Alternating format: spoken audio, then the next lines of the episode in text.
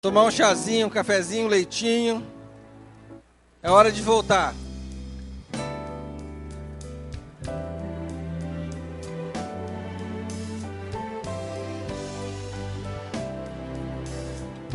Vamos lá, galera.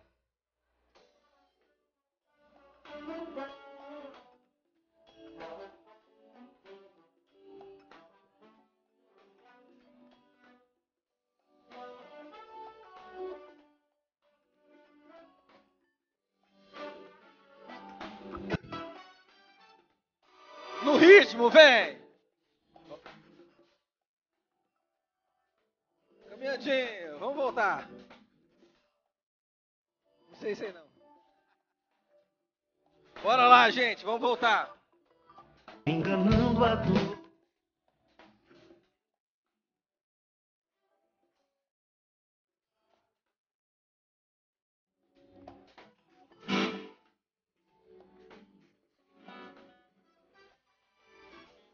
Vamos lá, pastor André. Claudinho, vem, Claudinho. Vem, traz mais uns quatro com você. Vamos lá. Pastor Marcos, vamos, pastor Marcos. Volta, meu pai. Traz o Fábio, traz o Neander junto com você. Silvinho, Josué. Quem mais que eu tô vendo lá? Chiquinho, pastor Silvani, vem, meu filho. Traz o povo. Vem no ritmo. Uh. Vamos lá.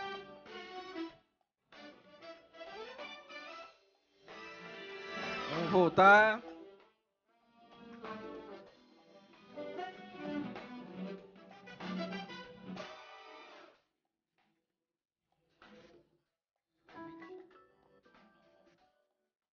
Pessoal, vamos chegar lá. Só um pouquinho.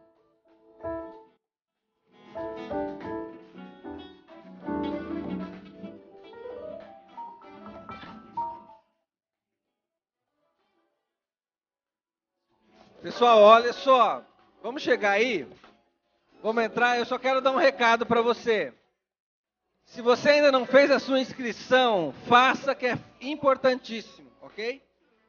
É, é fundamental que você faça a sua inscrição, acerte lá o que tem que acertar. Isso vai ajudar a gente com o evento, com os custos do evento. É fundamental que você faça isso. Então, se você está aqui, está participando, mas ainda não formalizou a sua inscrição, por favor, faça isso. Se você não fez a sua inscrição da oficina, faça isso também. Até agora me parece que são 120 inscritos nas oficinas e nós temos bem mais pessoas aqui. Então, faça a sua inscrição também das oficinas, confirme a sua participação, ok? Ministro, está contigo. Maravilha. Gente, vamos ficar de pé? Vamos cantar o Senhor, agradecendo primeiro pelo bolo de chocolate que estava uma benção, amém?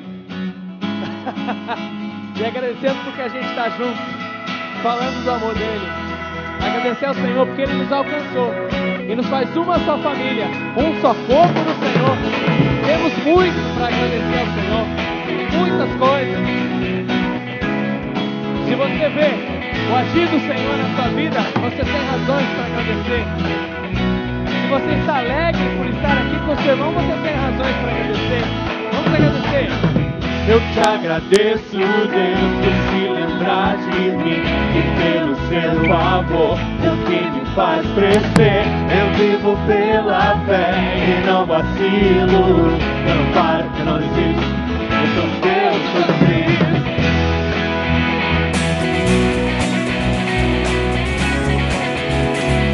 Eu te agradeço. Eu te agradeço, Deus, por se lembrar de mim e pelo teu favor é o que me faz crescer.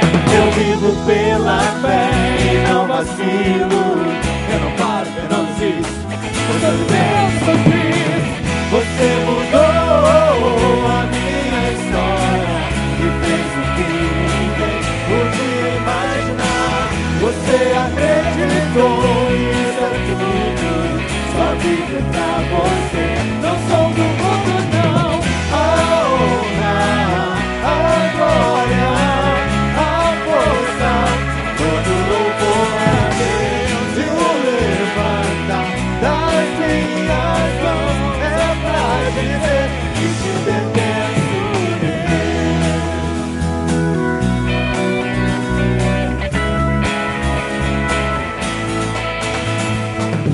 Eu te agradeço, Deus, que no deserto não me deixou morrer, nem desanimar. E como aquela mãe que não desiste, você não me esqueceu, você insiste, você mudou a minha história. Me fez o ninguém podia imaginar. Você acreditou, isso é tudo. Só pra você, não sou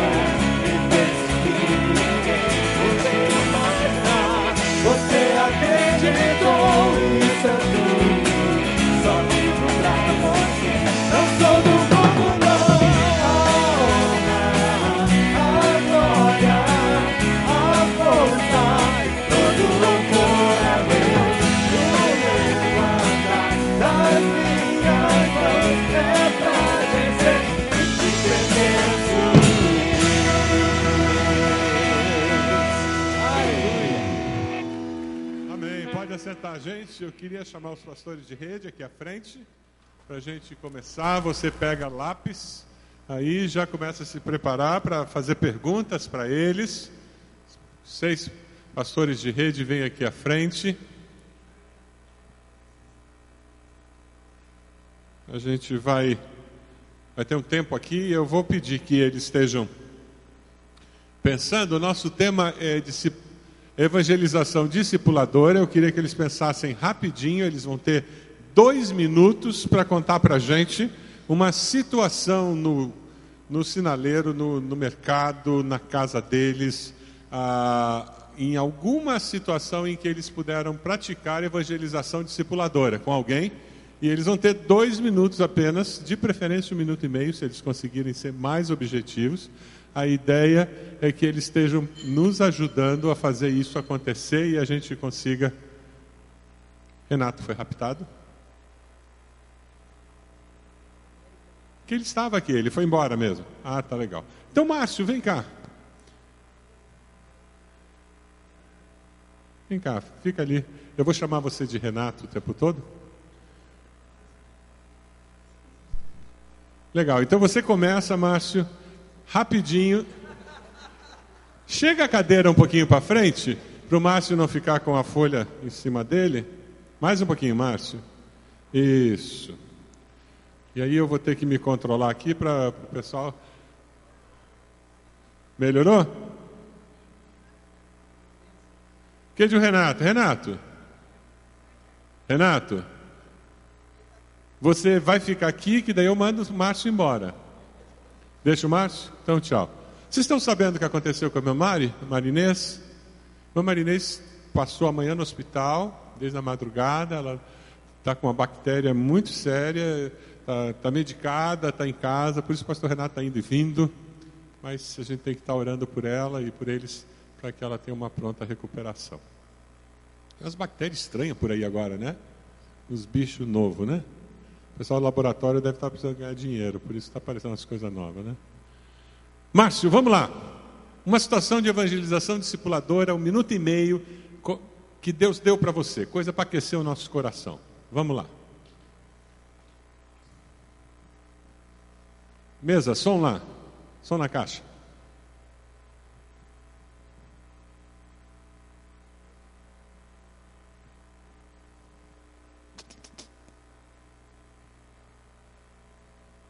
Bom, da- um dos discípulos que o Senhor permitiu, né, a gente caminhar, está aqui do meu lado, é o Tiago. Tiago, eu conheci o Tiago, a gente comecei a, a, a, frequentar a casa dele, junto com o Natal e a Carme. E, e o Tiago era um, um, rapaz simpático, bonito, bacana. E é, agora ele é muito mais que isso. Agora ele é pastor dos jovens, Igreja Batista Bacaxeri. E, e ali nós começamos a, a nossa relação. Eu convidei o Tiago algumas vezes para estar comigo. A gente viu o Tiago confessar Jesus como Senhor e Salvador da vida dele. Tiago começou a, a ficar mais perto, ele com a Ariane ali. Deus me deu a oportunidade de discipular, ensinar os primeiros passos do Tiago na fé cristã. É, isso aconteceu com a Ariane também, foi um privilégio muito grande. Privilégio de, de, de poder vê-lo é, assumindo posições de liderança, assumindo pequenos grupos de jovens de madrugada, é, conforme as coisas iam acontecendo. Privilégio de casar ele. Depois, é, é já estava caminhando. Acontece um, um, processo lindo na vida de Tiago também, que é a vida do pastor André, que chega e o pastor André vai começar a, a mentorear e discipulá-los, enviar para o seminário. Acabou e ele se forma e. Acabou o tempo. Vamos lá, passa o microfone para outro. Pastor Silvani, evangelização discipuladora, uma experiência para aquecer o coração. Um colega de trabalho em que a gente tinha esse contato diário, visitação, é, estar em contato com pessoas e o tempo todo ali compartilhando, falando das experiências, daquilo que Deus estava fazendo, compartilhando o testemunho e tivemos o privilégio de caminhar com ele nesse tempo em que ele ainda não conhecia o Senhor e chegou ao ponto dele se entregar ao Senhor e hoje é um pastor. A gente caminha, continua caminhando hoje ainda, é um discípulo em que a gente caminha já há muitos anos e que é fruto desse trabalho de, de estar junto no ambiente de trabalho e testemunhando, falando, realmente intencional. Né? Ganhamos para Cristo intencionalmente. Benção, legal. André. Eu creio que um dos melhores caminhos é a vizinhança. Né? Vizinho é show de bola, né?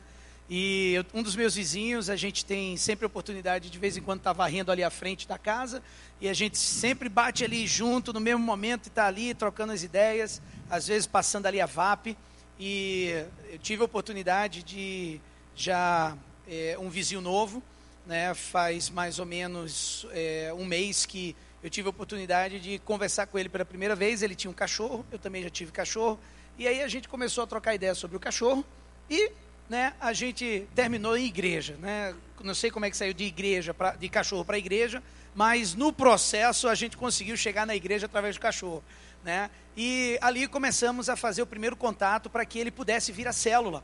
Né? Então ele já se comprometeu, né? não tive a oportunidade de falar com a esposa dele, que eu ainda não a conheci, mas foi o primeiro passo, foi aquele bate-papo, né? aquela bate-bola ali sobre o, a limpeza né, da casa, depois o cachorro que levou para a igreja e agora já a, a abertura dele para dizer, olha, vou conversar com a minha esposa para ver se a gente está lá na reunião com vocês na segunda-feira na, na no teu pequeno grupo, né? 10. Ah, vocês estão percebendo que os pastores de vocês, eles fazem o que eles ensinam vocês a fazerem, o que eles desafiam que vocês façam. Percebe isso? Isso é muito importante. Ah, você tem alguma pergunta sobre isso? Começa a escrever essas perguntas que a gente vai recolher, tá bom? Vamos lá, Pastor Marcos. É, acho que está me vindo aqui duas experiências que eu acho que, que, vale a pena contar rapidamente nesses dois minutos. Acho que uma é, é do Paulo, de, de, trabalhar junto e a gente é, de testemunhar de Jesus para ele e ter muita resistência durante muito tempo. E aí, de alguns momentos, desistir, de querer desistir, porque a resistência era grande demais. Aí, em algum momento, um momento que eu desisti de testemunho mesmo, claro, objetivo de Jesus, e alguma situação na empresa não deu certo, ele chegar para mim e dizer: Tá, mas você não está indo mais nessa tua igreja? Eu falei: Por quê? achava claro do mover de Deus, da ação de Deus, que eu dizia para ele, hoje à noite eu vou orar por isso, realmente estava fazendo eco no coração dele. Ele se converte e hoje é líder na área de ministério infantil, ali na primeira igreja batista, na, na primeira igreja batista aqui de Curitiba, né? Foi lá na Alameda, líder também. A segunda experiência, outra experiência também bem rápida, é com relação a vizinhos, eu lembrei ali quando o André falou, a, a, aquela coisa de, às vezes, num, num, num prédio, você não conviver com as pessoas, porque você entra correndo, sai correndo. E eu resolvi que eu precisava gastar mais tempo dentro do meu condomínio. E aí tinha uma, uma, uma senhora, a Cláudia, que a, a Pri sempre dizia, olha, ela não fala, ela não se abre, ela não, não, ninguém consegue chegar nela. E um dia eu desço com as crianças, estou ali e começo a conversar com ela. Ela abre o coração, conta a luta que ela está tendo com o filho é, com câncer e eu tive a oportunidade de orar por ela. Então, é, a, a, experiência ali no pátio do, do, do condomínio. Né? Legal, benção. Pastor Tiago. Bom, uma da, das experiências que mais tem me marcado nos últimos tempos é, é o meu discipulado que acontece quando eu vou cortar o meu cabelo. O Carlos, ele, eu conheci ele numa situação bem atípica, porque eu estava acostumado a cortar o cabelo no salão. Quando eu cheguei lá um dia, é, eu percebi que ele era novo funcionário lá. E na hora de cortar o cabelo, foi, eu fui o premiado lá, eu fui até ele. E conversa vai, conversa vem, aí, né, quanto tempo você corta cabelo? É, é, faz tempo que você está aqui? Não, entrei essa semana, legal. Quanto tempo você corta cabelo? Cara, eu estou aprendendo, na verdade. Eu grudei na cadeira assim, né? Falei, misericórdia, né? Mas tudo bem. E nessa. Bem que cresce, né? É, aí é fé mesmo. Aí, é, dentro da conversa, eu pude, é, é, em outros momentos também, né, junto com, com no momento de cortar cabelo também, mas em outros momentos, com, compartilhar via telefone, WhatsApp, enfim. Mas um, em um dia eu pude chamá-lo de lado e poder falar do meu testemunho e compartilhar com ele uma, aquilo que Cristo fez na minha vida. E ele pôde aceitar ali também. É, ele veio até no Teatro da Páscoa aqui, ele né, reforçou a decisão que ele teve por Cristo Jesus e tem sido algo diferente para mim. O filho dele está vindo aqui agora também no, no, nos adolescentes. Então, assim, são questões onde Deus abre a oportunidade para que a gente possa compartilhar do amor dele. Fantástico, fantástico. Pastor Edmilson. Eu tenho um, um, algo que me vem à mente agora, recente, que eu estou vivendo agora, né? É, na atividade é, jurídica, eu tenho alguns clientes e tem uma cliente específica que caminhando, eu caminho muito próximo da empresa, eu participo muito das decisões da empresa. E chegou um determinado momento que ela perguntou para mim, que, que, que igreja que é essa que você vai? O que Deus é esse que faz você ser diferente? A forma que você trata as coisas aqui da empresa, a forma que você trata a sua esposa, os seus filhos. Eu vejo assim que tem algo diferente. E eu consegui compartilhar com ela. E foi interessante que eu estava em, em viagem de férias agora, há três semanas atrás, ela me manda uma mensagem: Estive na tua igreja hoje, foi simplesmente mágico. Eu comecei a chorar e não parava mais. Alguma coisa aconteceu. E eu vou retomar agora e nós vamos conversar sobre essa experiência que ela teve. É, então é algo que eu estou vivendo, estou no meio do processo. Legal. De vendo Deus agir a partir das evidências do amor de Deus nas minhas atitudes, como um profissional, um, um, alguém que foi contratado para dar uma assessoria jurídica para a empresa e que agora eu tenho a oportunidade de dar sequência, encaminhar para uma célula e trabalhar e ministrar sobre essa decisão que ela, ela tomou, que ela não sabe ainda. Que legal. 10. Eu tive uma experiência interessante, eu passei um mês sem carteira de motorista. Quantos aqui já tiveram essa experiência abençoada? Obrigado, gente, eu me sinto bem, melhor. Aquele curso ninguém merece, né? Ninguém merece. Não perca a carteira. Ninguém merece fazer aquele curso. Mas foi interessante que durante um mês eu tive que andar de Uber. Eu baixei o aplicativo e eu fui um cliente de Uber. E eu fiz um propósito no meu coração, que eu ia aproveitar aquela, aquele momento para falar de Jesus com os motoristas de Uber com quem eu viajasse. É impressionante a quantidade de motorista de Uber dessa cidade que conhece alguém da IBB. Porque normalmente eu estava saindo da IBB ou estava vindo para a IBB. A maioria das vezes que eu pegava o Uber era daqui até minha casa e da minha casa até aqui. Quanti... O último Uber que eu peguei, ele é amicíssimo do Clava porque ele é radialista. E ele trabalha na rádio com o Clava e, e é amicíssimo do Clava. E daí eu já descobri que ele já veio aqui na igreja e a gente teve a oportunidade de conversar um pouquinho sobre a fé. Tempo curto, mas oportunidade de falar a diferença que Jesus faz na minha vida. Evangelização discipuladora passa por aí. eu enxergar, como eu falei lá no começo, que eu sou canal para esse amor sair do coração do Pai e chegar no coração de alguém, né? Alguém tem perguntas? O pastor Wellington está lá atrás. Levanta a mão com a pergunta, ele recolhe para a gente começar esse bate-papo com, com os pastores que estão aqui. Vamos lá, só levantar a mão, pastor Wellington recolhe.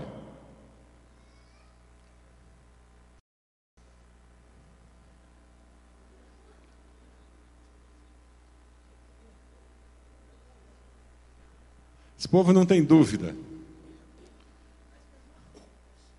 Olha lá. Como vencer as dificuldades espirituais dentro de casa? Como vencer as dificuldades espirituais dentro de casa? Vamos lá. Quem se habilita? Ó, como que eu vejo isso, né? É, na verdade, a, você viver dentro do seu lar, como a vida cristã, ela envolve é, ter um coração perdoador, um coração disposto a perdoar e um coração humilde. Normalmente as lutas espirituais, elas vêm através de brechas e, e negligências até no próprio caminhar com o Senhor Jesus. A primeiro, a evangelização discipuladora, a primeira evangelização discipuladora é no próprio lar. Quanto tempo você gasta com o seu cônjuge de qualidade? Quanto tempo, intencionalmente, você investe nos seus filhos com qualidade? Quanto mais a presença de Deus estiver na sua vida e isso for compartilhado nesse relacionamento com os familiares, mais essas lutas vão se sendo diminuídas e mais você vai ser encorajado a compartilhar. É aquele negócio, eu vejo meus filhos na escola, a alegria de poder compartilhar do amor de Deus na escola, como ele procura dar evidência, mas ele não estaria compartilhando se nós não estivéssemos vivendo dentro do nosso lar. Então, começa de dentro para fora. Legal. Obrigado, pastor Marcos. Uma pergunta para o irmão. Ah, quando você começa a falar de Jesus para alguém e vai plantando essa sementinha, é muito bom, né? Mas como reagir quando alguém da sua família diz: você não engana ninguém? Apesar de você estar sendo sincero ao falar de Jesus? Acho que o, o, o, maior desafio é dentro de casa, né? A gente sempre fala isso, porque lá nós somos nós mesmos.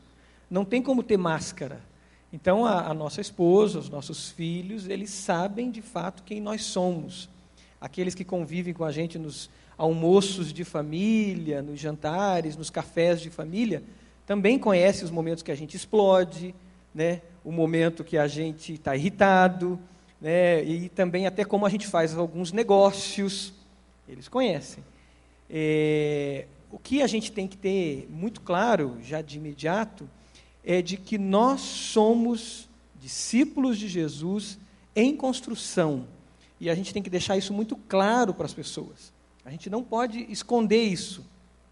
Porque tem, uma tendência é que de vender uma imagem de perfeição. De que uma vez que você aceitou Jesus, então agora você é perfeito. Não, eu sou um discípulo de Jesus, estou crescendo a imagem de Jesus, estou em construção. E eu quero que você venha comigo, Tiago. Você é meu irmão, você sabe das minhas dificuldades, você sabe os momentos que eu me irrito, que eu fico irado. E, cara, da mesma forma que Jesus está me transformando, eu quero que Ele também transforme você para que você me ajude e eu te ajude a ser mais parecido com Jesus. Eu acho que nós temos que ter essa humildade, que é a realidade do Evangelho, de que nós estamos crescendo. E eu convido o outro para essa caminhada de crescimento à imagem de Jesus. Eu não sou perfeito. O problema é que se vende uma imagem de que uma vez que você entregou a vida para Jesus, no outro dia você é perfeito. Ser santo é ser separado para Deus. Ser santo não é ser perfeito. E todos os discípulos de Jesus são chamados de santos porque eles são separados para Deus. Pastor Márcio, pega o microfone aí e dá continuidade, mas a minha crítica não é com relação ao parente lá dentro de casa, a minha crítica é com relação à igreja, porque eu já vi pastor fazendo coisa errada, eu já vi líderes da igreja fazendo coisa errada.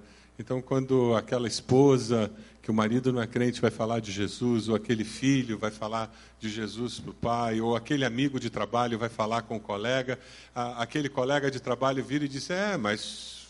E começa a citar pessoas que estão na liderança de uma determinada igreja, ou até menciono uma determinada igreja que faz coisas que não são éticas. Como é que eu lido com isso dentro da evangelização discipuladora? Bom, na evangelização, eu acho que o nosso grande alvo, na hora que você está compartilhando Cristo, o nosso grande alvo é Cristo, o Evangelho. É, primeiro que se a gente quiser evangelizar as pessoas para alcançá-las para a igreja, nós já estamos é, cometendo um erro. Ah, o cristão deve viver o Evangelho. Isso é um desafio. A Bíblia diz que nós devemos ser inculpáveis e irrepreensíveis. E a Bíblia não está dizendo que nós não vamos errar e que nós somos perfeitos. Mas nós temos um alvo: ser inculpável e irrepreensível. Que ninguém tenha. que não dê tempo de alguém chegar para mim para me repreender por um erro e um pecado meu, que eu consiga correr o suficiente quando eu cometer um erro para consertá-lo, para pedir perdão. Eu tenho que viver assim, eu preciso viver dessa forma. Agora, o evangelho que eu prego é o evangelho de Cristo. A, a igreja evangélica está famosa, ela está conhecida. Nós somos 30% da nação brasileira. Hoje, 29% da nação brasileira. Ela é muito grande. E a igreja evangélica, ela é, tem de tudo nela. Então, a sociedade que a gente vive, é, é, os curitibanos, o, o, povo que mora na Grande Curitiba, é, a grande maioria daqueles que não, não experimentaram Cristo ainda, não conhecem Jesus. Eles conhecem o Filho de Maria. Eles conhecem religião. Eles já fizeram alguma campanha é, para prosperidade. Eles já receberam alguma, quem sabe, uma Bíblia até de presente mas através da sua vida eles vão conhecer Jesus Cristo. É, esse evangelho que você tem que pregar, com a sua vida, é, sem olhar para os homens. E quem estiver perto de você, que não esteja vivendo dessa forma, por favor, interceda e tente ajudar essa pessoa a viver um evangelho genuíno.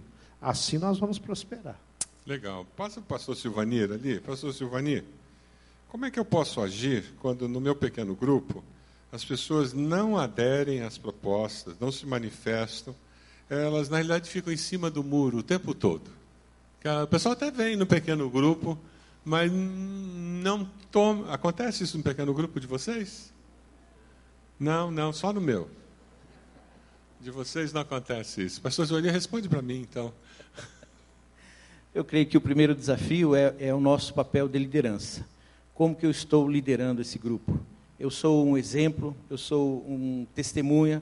Se eu falo em convidar pessoas, eu estou levando pessoas. Né?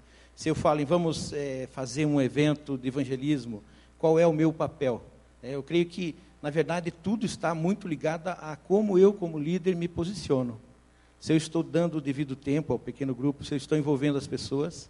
E eu tenho entendido uma, uma, uma condição, que como líder, eu preciso me colocar em oração. Eu creio que essa é a primeira coisa que o líder precisa fazer.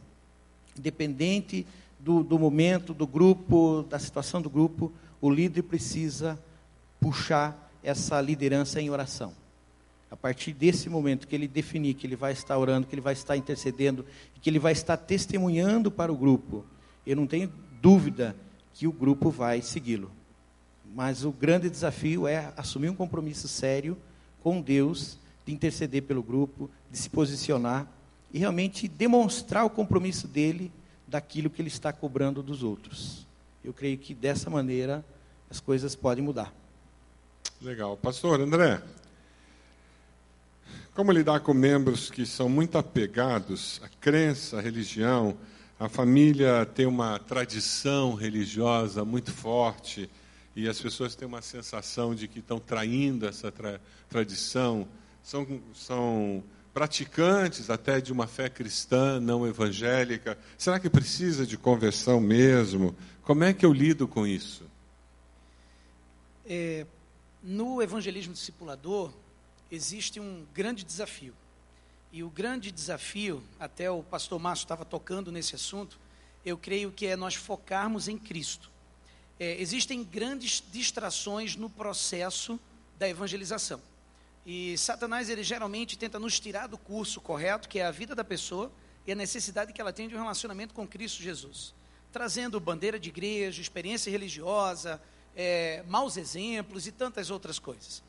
É, eu creio que o primeiro momento que a gente precisa enfatizar num relacionamento né, discipulador a partir do evangelismo que você está fazendo com a pessoa, é de que existe a necessidade do reconhecimento da posição da pessoa em relação ao seu pecado, a sua limitação, o entendimento do amor de Deus para com a vida desta pessoa ao ponto de enviar Cristo e a aceitação do sacrifício que Cristo fez por ela na cruz. Independente de bandeira religiosa, é por aí que se começa. Quando os meus pais se converteram, eles permaneceram oito meses na igreja católica, porque eles vinham de uma igreja, de uma prática católica muito real. E a minha família toda, a, a, os meus avós, eles eram praticantes, não eram, não eram católicos nominais. E nesse processo todo, é, é, não foi se tocado no assunto religião. Até que o processo aconteceu porque um padre deu para eles uma Bíblia de presente e eles leram em casa. Ou seja, por mais que um legado católico tinha sido ali apresentado, a mudança na vida do homem fez com que ele pensasse sobre o que é realmente ter um relacionamento com Cristo e aonde ele conseguiria ter esse relacionamento com Cristo, ou seja, um discipulado. Então, a oração, a conversa, é, a palavra do pastor Marcos, a humildade né, comprometida, não em busca de que esse caminho é certo, esse caminho é errado, de que eu, eu né, monopolizo todo o, o, o, né, o que é certo, o único caminho, mas apresentar que para aquela vida a necessidade de Cristo é muito importante. Né? E quando a gente começa a se relacionar, é nesse relacionamento que você ganha, não numa apresentação de bandeira, né? na apresentação de um relacionamento. Então a paciência ela é importante. Nós tivemos um casal que foi batizado agora, né, na viagem missionária para a Amazônia, o Paulo e a Rafaela, sua esposa, e também vieram de uma de uma é, é, de uma família muito católica e eles estavam pedindo oração para a gente de como eles iam apresentar aquela decisão aos seus filhos porque os filhos iam na igreja católica. E foi muito interessante. E tudo começou com o processo de oração, da conversa, da apresentação da situação de vida, e não de uma mudança de igreja ou de bandeira. Né? Então, eu creio que é apenas salientar né, a vida e o compromisso com Cristo né, acima de qualquer outra coisa. Acho que Diga, professor Marcos. Nessa experiência, nessa pergunta ainda, essa semana eu tive uma, uma experiência de evangelização discipuladora que se tornou um discipulado agora bem discipuladora mesmo, mas bate nessa resposta aí, nessa pergunta que foi feita. Ah, conversando com o cidadão, com, com, com, com ele, e ele, é, é, o nome dele é Jorge, mas não é o Jorge que está na revista, é outro Jorge. Ele falou assim, tem três coisas, ali conversando, e falando sobre liderança, o cara é empresário, bem sucedido e tal, e ele falou assim, tem três coisas que eu não mudo e não vou mudar na minha vida. Eu falei, quais são? Ele falou, eu não mudo a minha nacionalidade, ele, ele é latino, né, de, é, colombiano, não muda a minha é, é, nacionalidade, não muda a minha religião, eu sou católico, né, e não mudo de sexo. Daí eu falei assim, rapaz, você colocou no mesmo nível né, a mudança de sexo com religião, e até entendo, você está no Brasil, né, você pode ter cidadania e tal. E eu falei, então, se, o assunto que a gente está entrando aqui, que é fé, realmente é um assunto sério. Ele falou, é muito sério. E aí a gente continuou conversando, e aí no final eu fiz um convite para ele. Eu falei assim: não vamos conversar de religião. Que tal a gente começar uma caminhada para a gente conversar sobre Jesus? E ir para o Evangelho de Jesus. E ele topou. Semana que vem eu começo o primeiro encontro Amém. com ele, o Jorge, para a gente começar essa caminhada.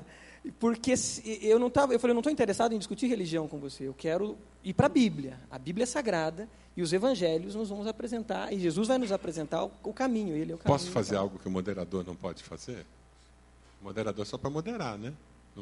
Posso contar? Eu tive uma experiência quando eu e eu estávamos plantando uma igreja lá nos Estados Unidos, uma família que quando eles, quando eu conheci, conheci o, essa família, o, o, a filha começou a vir na nossa igreja porque nós tínhamos aula de piano. Era uma das maneiras de nós ah, alcançarmos a comunidade, era oferecendo aula de piano. Um membro da igreja dava essa aula de piano gratuitamente. E a moça veio e daí a menina começou a ia tocar no culto. A família inteira veio ouvir a filha na primeira apresentação dela. E eu conheci aquele senhor e ele se apresentou e ele disse: Eu sou mexicano, católico, apostólico, romano. Porque é assim que o mexicano se apresenta. É nacionalidade e identidade com a religião. Eu sou mexicano, católico, apostólico, romano. E eu disse, muito prazer. eu sou Roberto. E naquela conversa, ah, ele aceitou estudar a Bíblia, porque eu falei isso. Eu disse, mas Jesus você não, não acredita? A Igreja Católica ensina. Por que, que a gente não começa a ler a Bíblia? E nós começamos a ler a Bíblia na linguagem de hoje, uma Bíblia católica, na linguagem de hoje. Na casa dele, uma vez por semana. E com, conforme Jesus foi crescendo, os santos foram sumindo. Quanto maior, até que um dia todos os santos tinham sido retirados, eu virei para para a esposa e disse: O que, que aconteceu aqui? Eu fui na cozinha, ela tinha três santinhos em cima da pia. Eu fui na cozinha, ela veio atrás de mim e disse: O senhor está querendo ver meu santinho, né? Eu disse: Eu estou curioso, não estou entendendo. Ela disse: Bobagem, pastor, não sei porque que eu tinha aquilo, né? Com Jesus não precisa. Hoje a família inteira é convertida, mas o processo é Jesus, é colocar Jesus no centro. Pastor Marcos, você está com o microfone? Responde uma pergunta que chegou aqui. Como ter um relacionamento ah, de evangelização com uma pessoa que estuda filosofia, que tem aquela postura de ser, ter o monopólio da verdade, ele sabe tudo? É, eu acho que um primeiro passo é a gente dialogar. A grande dificuldade que a gente tem às vezes é da gente não dialogar e também e da gente também ter o monopólio de toda a verdade. Esse repete, é o... repete essa frase. Essa a frase é gente, é importante. A gente também, né, é, assumir que a gente tem o um monopólio de toda a verdade. Então não tem diálogo. Aí você não, não vai conversar, você não vai produzir nada. Então acho que o primeiro passo é o diálogo. Eu acho que tem, tem muita coisa na filosofia que a gente aprende e que a gente tem que aprender e viver. Só que nós temos um, uma essência, um núcleo essencial na nossa vida, que é Jesus. Aí volta para o centro de tudo, que é a pessoa de Jesus. Então, à medida que a gente tem o diálogo, a gente vai expressar o que nós somos, que é um relacionamento íntimo e poderoso com Jesus, de filho de Deus. E aí, naturalmente, a gente vai para o Evangelho, naturalmente, a gente vai para a palavra de Deus. Então, não fica uma competição entre a Bíblia Aristóteles e a Bíblia e Sartre. Não. Uhum. A Bíblia, a palavra de Deus, ela está impregnada na minha vida. Então, naturalmente, eu posso falar de Sartre, eu posso falar de Aristóteles, eu posso falar de qualquer outro pensador, de Kant, uhum. mas eu estou vivendo a Bíblia e a pessoa vai ser atraída para isso. E mesmo que eu não conheça todos os filósofos, eu posso conhecer Jesus. Eu, eu posso conhecer Jesus e posso aprender a dizer que legal, o cara falou isso. Uhum. Olha, mas sabia que Jesus fala um negócio bacana sobre isso? Bacana. Também. Diga Agora, lá. O que eu acho relevante também nessa situação é qual é o meu testemunho? Porque uhum. isso vai falar também. Em alguns momentos, a pessoa vai estar olhando não para aquilo que eu discurso, mas para aquilo que eu vivo. Meu testemunho pessoal meu de testemunho, conversão. É, o meu história. testemunho, a minha história, o que eu vivo, como eu me relaciono com as pessoas, aquilo que eu faço. A pessoa, em algum momento, ela vai olhar para isso. E isso vai falar mais do que, do que as palavras. Pastor Edmilson, obrigado. Ah, duas perguntas que têm alguma semelhança. Meu marido vem todo domingo à igreja, mas não quer ir na célula. Como é que eu posso ajudá-lo? E como é que eu lido com a rejeição de alguns liderados que vão na célula, mas não vêm mais na igreja, porque eles assistem a mensagem pela internet? É o inverso, né? Aquele que vem na igreja não vai na célula, porque não precisa da célula, e o outro que vai na célula, mas não precisa vir no culto porque eu vejo pela internet. Como é que eu lido com isso? É, é, um grande desafio, né? Uma das estratégias que eu tenho presenciado na vida de muitos líderes ah, o meu marido não quer ir na célula, né? Ela começa a fazer célula na casa dela. E aí não tem como o marido fugir, né? E, pelo menos pro lanchinho é, ele vem, Pelo né? menos pro lanchinho ele vem. E porque estando, na, de repente, fazendo a célula na sua casa, e com o seu marido, com o seu cônjuge ali, ele vai naturalmente desenvolver um relacionamento com as pessoas que estão ali. E esse relacionamento é que vai gerar a, a, necessidade, o crescimento, o interesse de participar. E, de repente, ele logo, logo ele já vai estar integrado e, naturalmente, isso vai acontecer. Essa é uma das estratégias. Agora, quanto a, a, a outra situação, onde a pessoa vai na célula e não quer vir na igreja, é, o que nós temos visto é que tem alguns eventos, às vezes a pessoa não vem à igreja porque já tem no pano de fundo um preconceito Né? E, e é muito interessante. Um, um, uma, uma situação muito real que nós tivemos aqui foi da Carol. A Carol que o filho veio para uma reunião, do, a festa do chocolate, e ela é espírita, e ela trouxe ele porque um amiguinho convidou ele na escola. E ela chegou, o filho veio aqui e amou a festa do chocolate. Na semana, que, na semana seguinte, queria retornar para esse evento né, na igreja. E, e, a, e a Carol perguntou para a Raquel, que era a mãe do, do, do Andrés lá da escola, que negócio é esse? Que igreja é essa? Né, meu filho fez bem para ele, eu vou levar ele lá, mas eu não quero participar dessa igreja. Não, tudo bem. Mas você, você poderia ir na célula, de repente, com a gente, uma reunião que a gente faz na casa? Ah, eu vou. E ela foi. E a primeira reunião foi até na, na, na, na nossa casa, né? E ela falou assim, olha, eu sou espírita, na quarta-feira eu vou tomar passe, eu posso vir aqui na sexta-feira, mas eu nunca vou pisar na igreja. Eu quero saber que eu, eu quero dizer que eu não vou largar o espiritismo. Tudo bem. E nós começamos a nos relacionar. E naturalmente, ela foi de repente convidada para um evento aqui, um coral, uma Páscoa. Em pouco tempo ela se converte, ela começa a participar. Hoje ela não falta um culto e presencialmente envolvida. Então, naturalmente, Deus foi fazendo a obra. Deus foi usando as nossas vidas como célula através do amor. O amor atrai. E se a pessoa está na célula e ela não vem participar da igreja, nas conversas da comunhão, vai sempre ter aquele gostinho, nós vamos estar falando de algo que está acontecendo, de algo que realmente está um evento, alguma coisa que nós estamos fazendo aqui na igreja e naturalmente esse processo vai acontecer. Então, resumindo, é através do amor. O amor atrai e o amor derruba essas barreiras. Essa. Pastor Tiago, que atitude tomar quando você percebe que o liderado, o discípulo, está passando por problemas espirituais? O que, que um líder de pequeno grupo deve fazer? É, um dos desafios que nós temos nos nossos pequenos grupos é justamente identificar e entender dentro do processo do pastoreio mútuo esse cuidado e identificando talvez uma área que precisa ser tratada, cuidada ali. Uma das coisas que normalmente acontece quando a gente descobre ou algo que precisa ser tratado, talvez é, com o discipulador, é, enfim, é chegar até o supervisor e poder compartilhar com ele ou pedir ajuda. Mas é, é o pastoreio mútuo, para quem estava aqui com, com o pastor Wellington, ele pôde falar muito da, da importância e uma das perguntas que nós respondemos era justamente é, o quanto a, a, gente precisa estar sendo pastoreado, cuidado, o quanto nós precisamos de uma figura de referência, né, para que de alguma forma a gente possa pedir ajuda e de alguma forma é, é, eu posso desenvolver dentro desse relacionamento um, um ambiente onde essa pessoa sinta-se é, confiança para poder compartilhar comigo.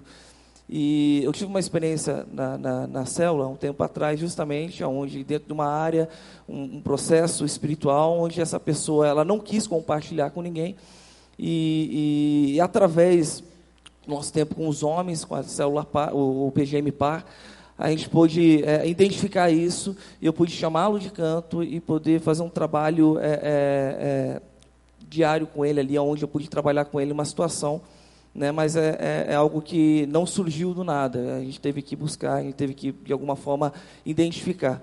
Mas quando surge e não sabe o que fazer, tem que procurar o líder ou o supervisor, enfim. Né? Pastor, é, só complementando, é, nós temos na nossa igreja algo muito fantástico que todo líder deveria estar ciente, que é a rede de cuidados. E essa rede de cuidados, ela pode beneficiar em várias instâncias.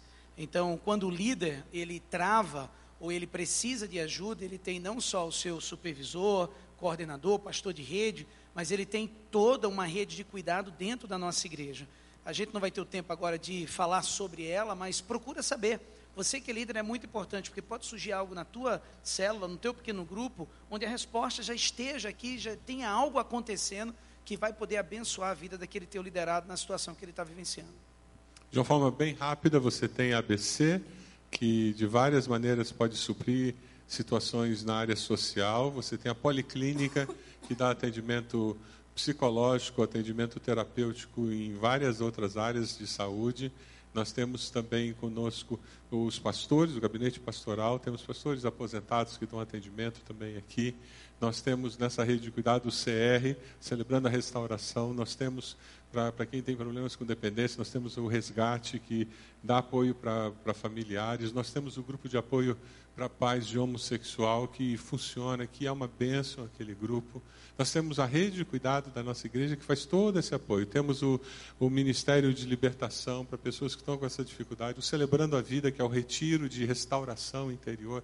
Quer dizer, tudo isso está disponível para você. É, é recurso para que você possa abençoar aquelas pessoas que Deus colocou sob o seu cuidado. E Deus colocou tudo isso para abençoar você também. Se você não fez celebrando a vida ainda, o que, você está esperando? Entende? E de repente, se você está precisando de um atendimento psicológico, a policlínica está aí para abençoar você. Certo? Se você percebe que existe alguma área na sua vida que precisa de libertação, nós temos um Ministério de Libertação na igreja para isso. Não é coisa de doido, não, é, é bíblico. A gente tem um processo de libertação baseado nas Escrituras para abençoar a sua vida. Pessoas treinadas, capacitadas, homens e mulheres de Deus para abençoar você. Amém? Legal, vamos caminhar um pouquinho mais aqui. Ah, Pastor Márcio, tem uma aqui. Como é que eu lido com pessoas que eu tenho no meu local de trabalho que claramente têm problemas espirituais? Como é que eu estabeleço um relacionamento discipulador com elas? Como é que eu consigo ganhar o respeito delas? E elas são pessoas que têm problemas espirituais, lá no meu lugar de trabalho.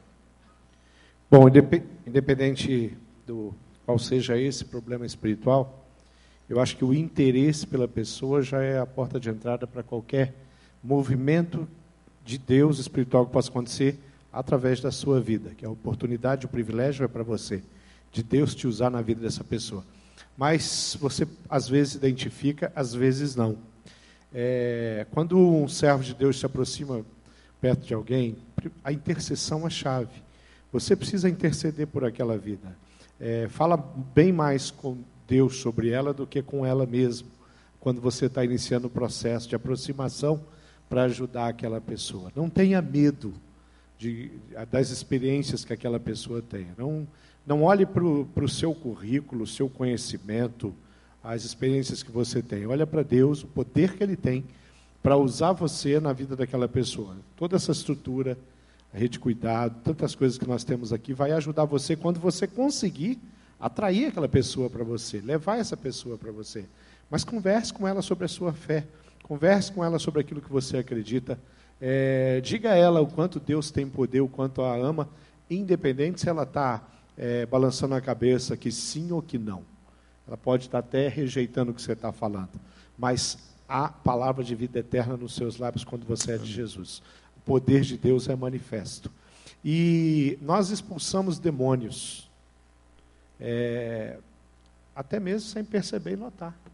Às vezes a gente pensa, expulsão do demônio não caiu, estava em demônio. Não, não, querido.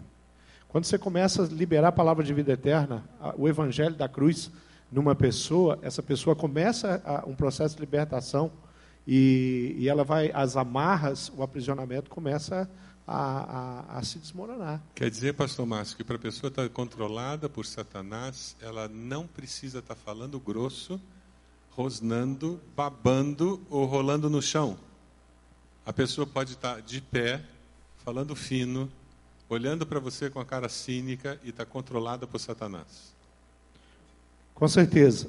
O que, o que faz a pessoa ela, assim, ela receber essa influência de Satanás na vida dela, inclusive a ação direta de demônio na vida dela, é o pecado. Toda sorte de pecado já é legalidade espiritual. E a legalidade espiritual, as amarras são demônios mesmos. E as pessoas têm. Não é porque ela, é, é, a pessoa nunca passou perto de um centro de umbanda. Mas ela tem demônio, ela tem influências demoníacas na vida dela, ela tem amarras espirituais, ela tem fortalezas estabelecidas, que as palavras que eu estou usando são palavras bíblicas, os termos que eu estou usando são termos bíblicos. Então, a partir do momento que você chega com o evangelho, começa a desconstruir um reino de Satanás na vida da pessoa. Por isso que o evangelho é o poder de Deus para a salvação. Aleluia. E salvação é libertação. Amém. A nossa luta não é contra carne nem sangue, mas é contra principados e potestades do ar. Importante ter isso em mente.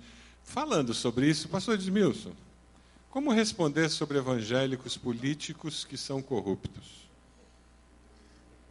Eu estou tentando ter um relacionamento discipulador com alguém no trabalho, na faculdade, E foi esse o argumento que o cara usou para tentar jogar abaixo o meu testemunho. Eu acho que uma forma de, de tentar derrubar esse argumento é perguntar para a pessoa aonde ela trabalha e se lá tem corrupto também. Ou qual que é o ambiente onde ela convive se lá tem corrupto. A corrupção, o pecado, ele, ele já vem da natureza pecaminosa do homem. Infelizmente, eu tive uma experiência na prática, trabalhando em Brasília, no Congresso Nacional, durante dois anos, uma decepção com algumas pessoas que foram eleitas com a bandeira de evangélico, de discípulos de Jesus. Alguém que colocava pastor. Então, acho que nós temos que sempre evitar confronto, mas dar evidência do amor de Deus e confrontar com a realidade onde a pessoa está vivendo. Porque às vezes é muito fácil se esconder atrás de um político, de uma notícia de TV, mas quando ela é confrontada com o próprio pecado, né? Um dos exemplos muito claros, quando a pessoa diz que não tem pecado, eu tive um ex-sócio que falava isso, que ele ia para o céu porque ele era muito certinho. É, e aí existe um pecado que é universal, que é a mentira. Todos que estamos aqui nesse ambiente um dia já mentiu. E essa é uma realidade. Pastor Silvani, eu tenho dificuldades no meu casamento. Isso me impossibilita de ter uma vida de, como discipulador? O fato de eu ter dificuldades no meu casamento, não ter conseguido resolver todos os problemas da minha vida conjugal, isso faz com que eu não possa ser um discipulador? Se fosse dessa maneira, pouca gente poderia estar discipulando, né?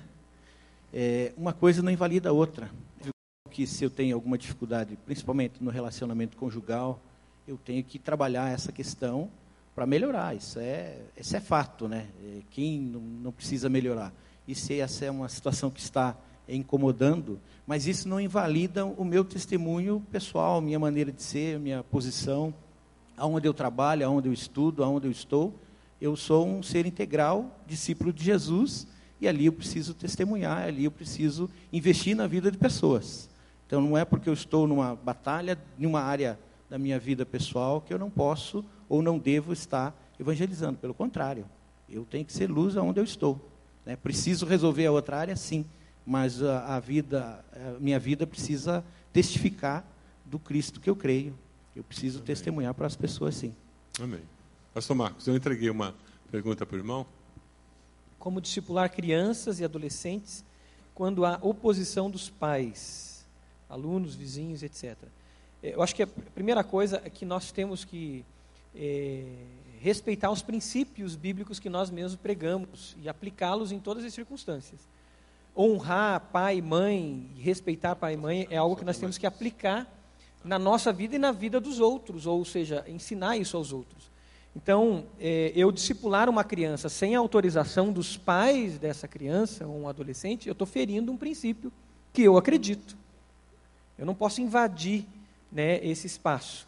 Então, acho que a primeira luta que começa aí é a luta da intercessão. É joelho no chão mesmo. Essa é a primeira luta. E a outra, se é vizinho, né, é eu orar e começar a me aproximar dos pais dessa criança, né, os pais desse adolescente. De alguma maneira, eu estar tá, tá mais próximo dele.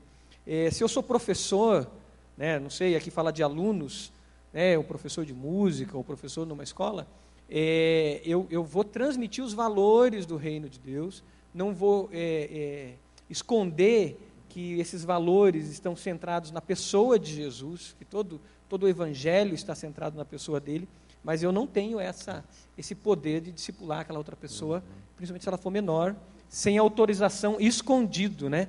O evangelho não age assim. Aí a oração, né? Pastor Márcio, eu tenho muitas pessoas no meu círculo de convivência que precisam de Jesus.